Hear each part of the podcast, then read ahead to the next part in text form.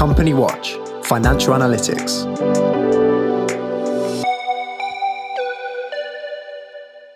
Hello, and welcome to the Company Watch Coronavirus podcast. I'm Jo Kettner, CEO of Company Watch, and I'm joined by Nick Hood, Financial and Commercial Risk Analyst. Hi, Jo. Hi, welcome, Nick. Um, we're back today with our first episode after Easter. Um, we're recording at lunchtime on the 16th of April, Friday. And I think I'm right in saying that we're now over a year old, aren't we, Nick? I'm not sure you signed up for this a we year ago. Over a year old. In fact, the last one we did pre Easter was probably the anniversary, but we hadn't spotted it. Indeed. So here we are, a year, a year on, I'm still going strong. So this week, um, we have got some monthly GDP stats that we'll have a, a look at. That covers February. Um, we also want to take a look at the insolvency stats um, for March that were, were, published. Atradius has got an interesting um, outlook for 2021 I think it's worth um, having a, a, run through. Um, and then some other um, kind of company news I think we should pick up on Greensill, obviously. What's going on with Virgin, um, and perhaps a, a final kind of roundup of retail in general with the grand reopening that happened on Monday. So let's start with those GDP numbers. And I think we're kind of thoroughly, having been very enthusiastic and excited about monthly GDP figures early on in the pandemic, I think we've had a little bit of a dose of reality, haven't we, in terms of what these numbers actually can really tell us about the, the, the state of play.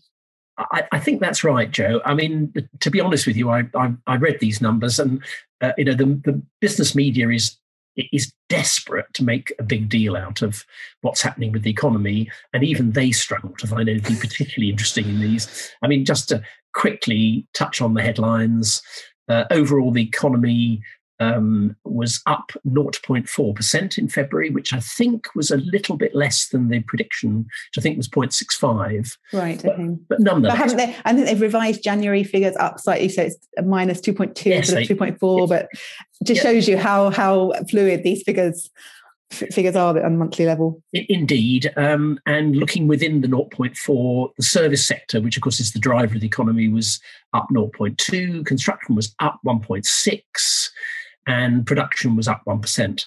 Um, overall, the uh, GDP for February is 7.8% below pre pandemic levels. Um, services down 8.8%, construction down 4.3%, and production down 3.5%.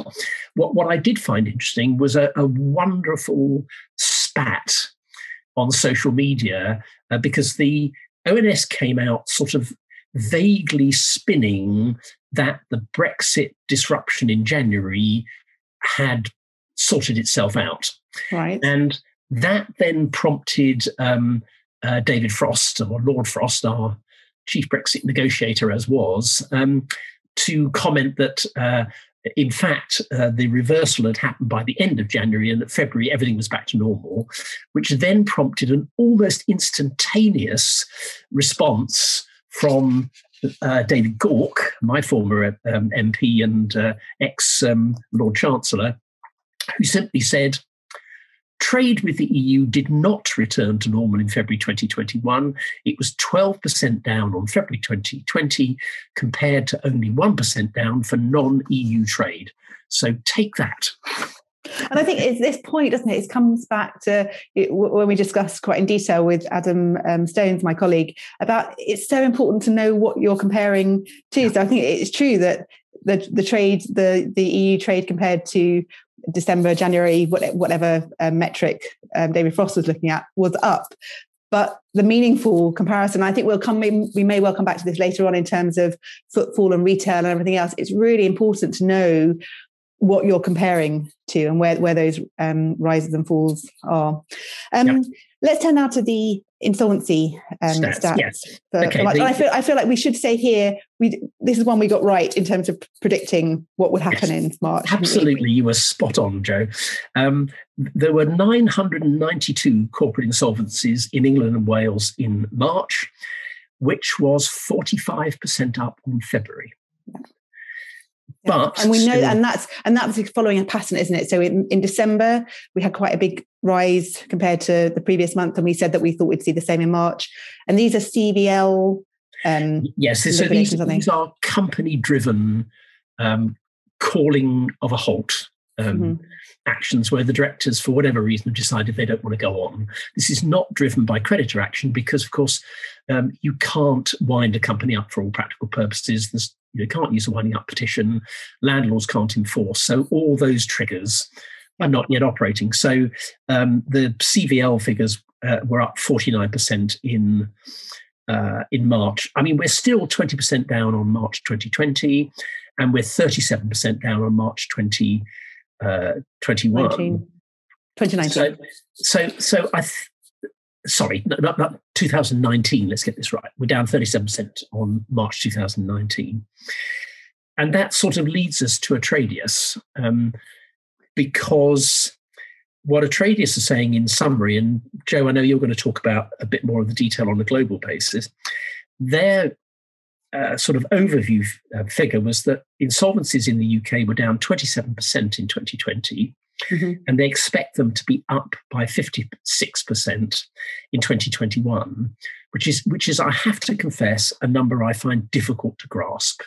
Yeah, so it's, it's, it sounds like a big increase, doesn't it? But it's from a low base. Again, going back to this, where are we comparing from? It's and I think that they've got actually we'll, we'll share the um, report because it is interesting. They've got quite a, a good um, table at the back of that, which kind of indexes I think 2007 as their base point, and everything is relative to um, to that. And, and so in 2021, their forecast is that um, insolvencies will be higher, but not as high as we saw in the um, financial crisis 2008 2009 um, and so on so i think I think you're right. I think it, it is surprising, but again, we've got to remember that we've got we're we're going to get Q2 under our belt before any of the um, provisions in terms of being able to issue a winding up petition and enforcement of rents actually kick in.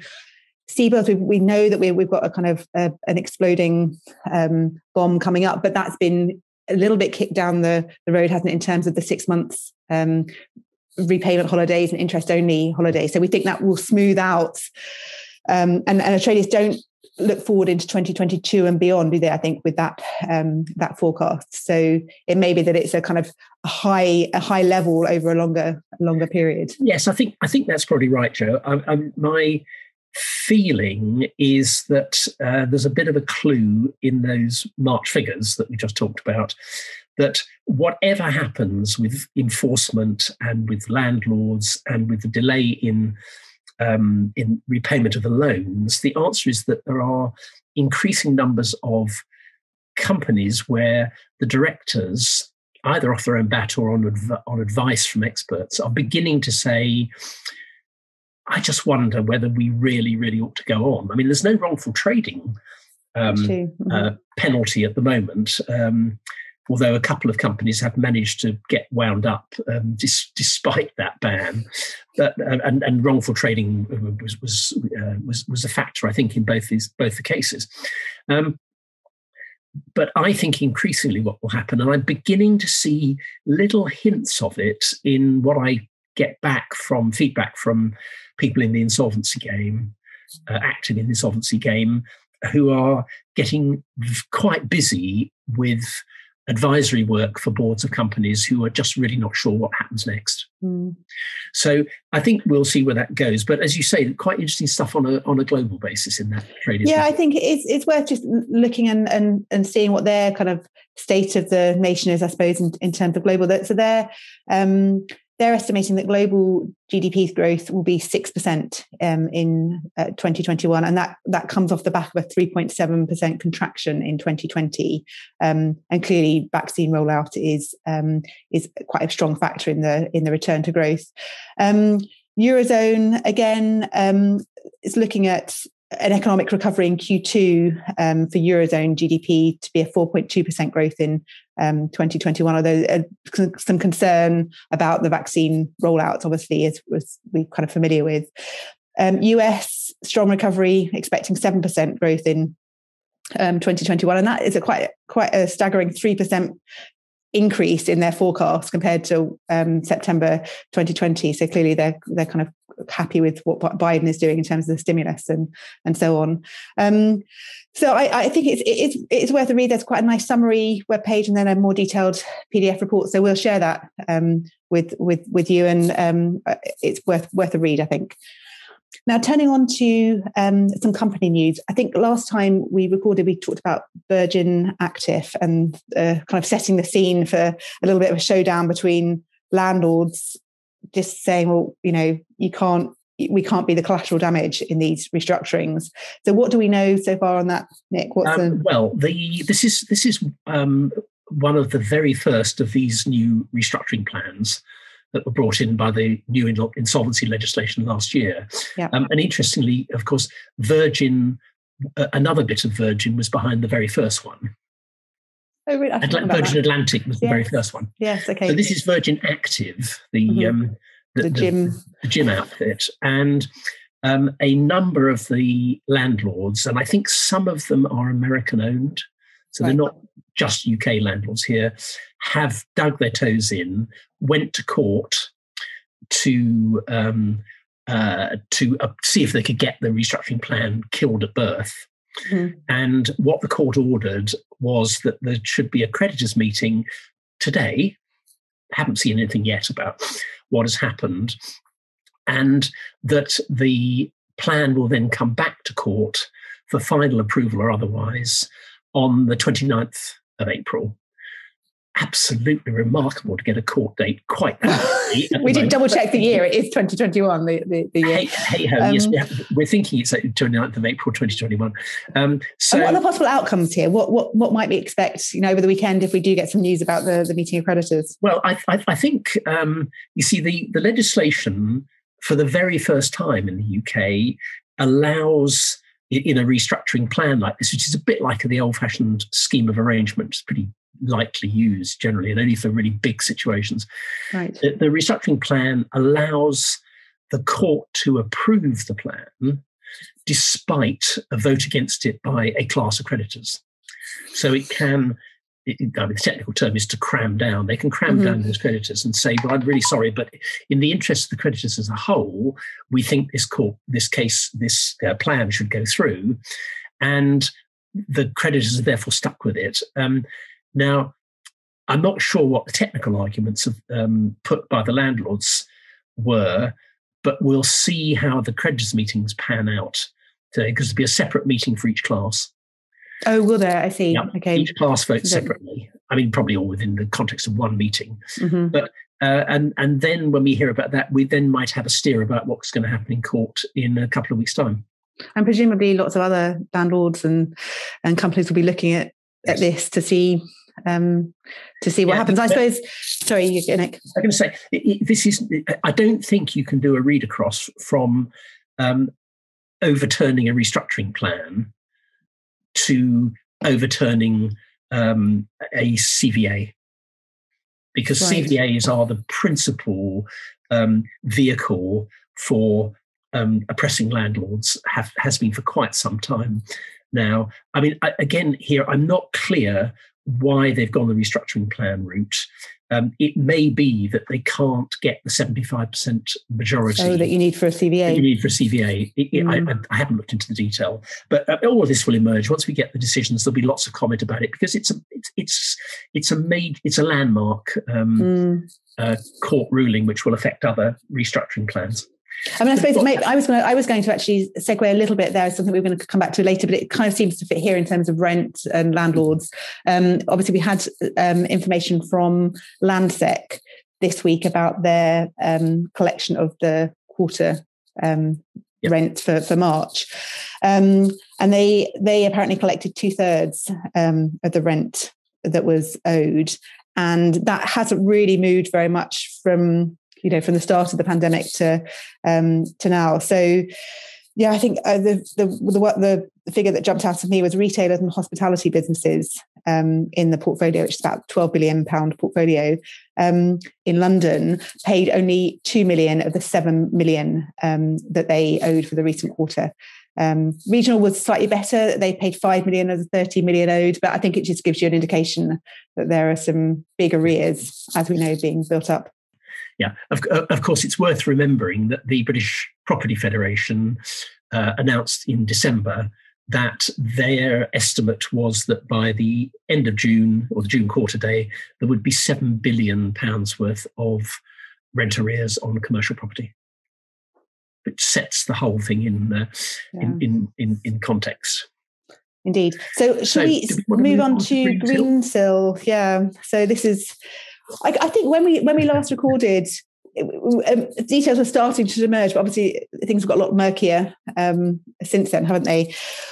What is there to? What more is there to say on um, on this? Well, I think I think you know, let's park the the lobbying uh, scandal because really that's not you know, that is what it is, and and the outcome will be whatever it will will be. What what I think is is uh, is more and more coming out here, and you know, you very kindly picked up and, and pointed me in the direction of, of um, a blog written by a guy called Peter Smith.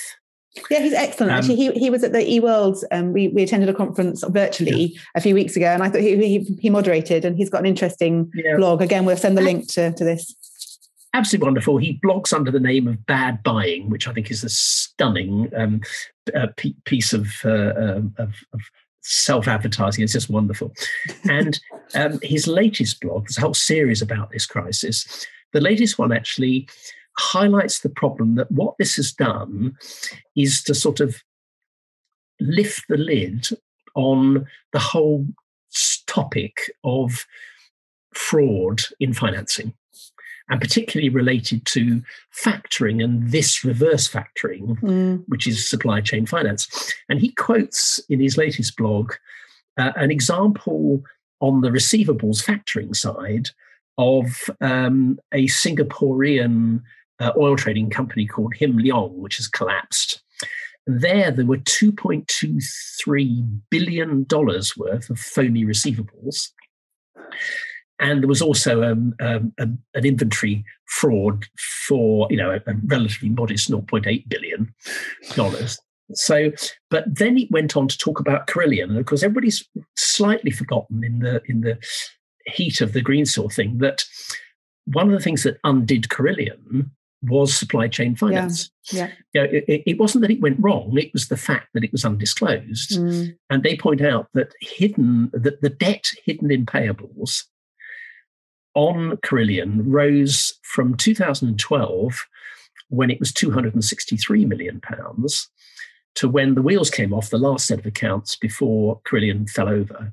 It had gone up to 761 million pounds, three quarters of a billion pounds worth of undisclosed debt. I mean, you could find it if you looked for it, but it's hidden away in the mm. notes at, at, the back. So you know, and again, I think we've, we've touched on this before when when we started to to look in using our search um, database of of some of the the keywords, and and it just shows you, doesn't it, that you really do have to to delve deeply. And of course, we know it's not possible to do on every single risk, but you know, it comes back to segmentation, understanding.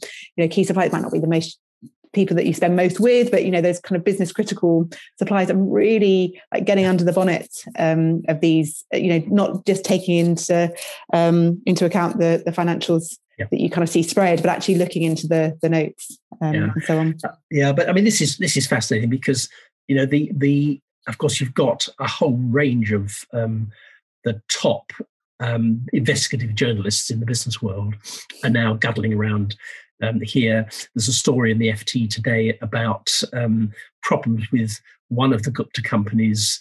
Uh, where there were allegations, uh, unproven allegations, we have to say, which I think he denies, doesn't he? Uh, which he denies of mm. double pledging. You know that classic thing of using the same collateral with two different funders or more, which caused four banks to allegedly pull out of supporting one of the one of the Gupta companies. Um, as I say, he denies it, and you know, we'll see where that one goes. But it is just fascinating because the administrator, the Greensill administrators, I think it must be their proposals have been published. And uh, I haven't had a chance to read it yet, but it's very interesting. What has begun to hit the social media is that they talk about having uncovered a related party transaction with an entity called Greensill Melons. Which is so, back to the roots, isn't it? In the back to the, the very roots the Australian the whole Greensill melon farm. Yeah. So, I mean, we'll keep an eye. I suppose we'll, we it's interesting and we'll, we keep an eye on that. And I suppose there are hopefully some lessons to be learned, things to to look out for in, in future. Um, I'm conscious again um, of, of right. time. I suppose it would be worth um, talking about something that we mentioned, I think, before in the context of the transparency around BBLs and CBILS um, loans, and and the press is starting to talk more about the future. Um, the future fund; those were um, convertible loans that government provided to kind of startups who met certain criteria, um, and that those those haven't really been made available for reasons of commercial um, confidentiality, apparently. Although some of the information is in the public domain, obviously, because you know the convert, conversion of, of loan to equity would typically result in some yep. filings in at Companies House and so on. Um, and I do think that there is a, a sense that at the moment, we, especially on the B bills, CBILS side, we have some aggregated stats, so we know certain sectors are worse hit. But you know, I think you are you're kind of plotting, aren't you, with Bill Grimsey to to write another yes a review, I mean, and and we kind of want to look at individual risks, don't we, rather than. Um, well, that's right, because you know, I, you know, this this review will look again at um, at the problems on the high street and town centres, and and will focus on uh, independent retailers and hospitality uh, outlets and of course, they are the predominant users of the B-bill scheme.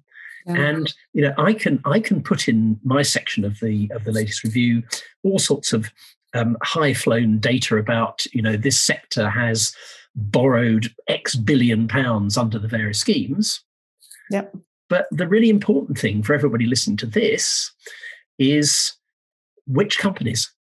You know, we've got that data for furlough, yeah. use of the furlough scheme. I mean, the data's rough and ready, but we've got that data, but we don't have it. And you know, this is public, and it's available, and it is available because the British Business Bank are collating the information. So the the lenders are, are, submitting a file into the British Business Bank because the government obviously needs to kind of keep some handle on the yeah. potential liability that they're underwriting. So, yeah, so, so I, it's available. It's public money it's crucial to credit decisions mm-hmm. and, and for that matter, supply chain uh, decisions, why can't we have it? Yeah. I, and I think I think it's inevitable that now that I mean this is all triggered by an article, a very um, critical article in the Times. Um, I think when this sort of uh, roller coaster gets gets moving, I think eventually the government will cave and we'll publish the data. And as well, as we're getting as we're getting closer to when the periods and when these these are going to appear on balance sheets, they'll be disclosed in some form. And actually, surely it's better to know, you know, we talked about this last time, it's better to know that it's a, a government backed loan because the, the terms are, are, are typically going to be so much kinder to a business than a normal commercial loan. And if you just lump that all into um, into yeah. a debt uh, debt number on the balance sheet, it's not going to be quite so easy to, to unpick. So I think on that we've, we've made up. We've we've talked. We've got two weeks worth of talking. I think we've crammed into one episode. So thank you very much, um, Nick. As always, been a pleasure to um, to speak. Thanks everybody for listening. Until next time, goodbye.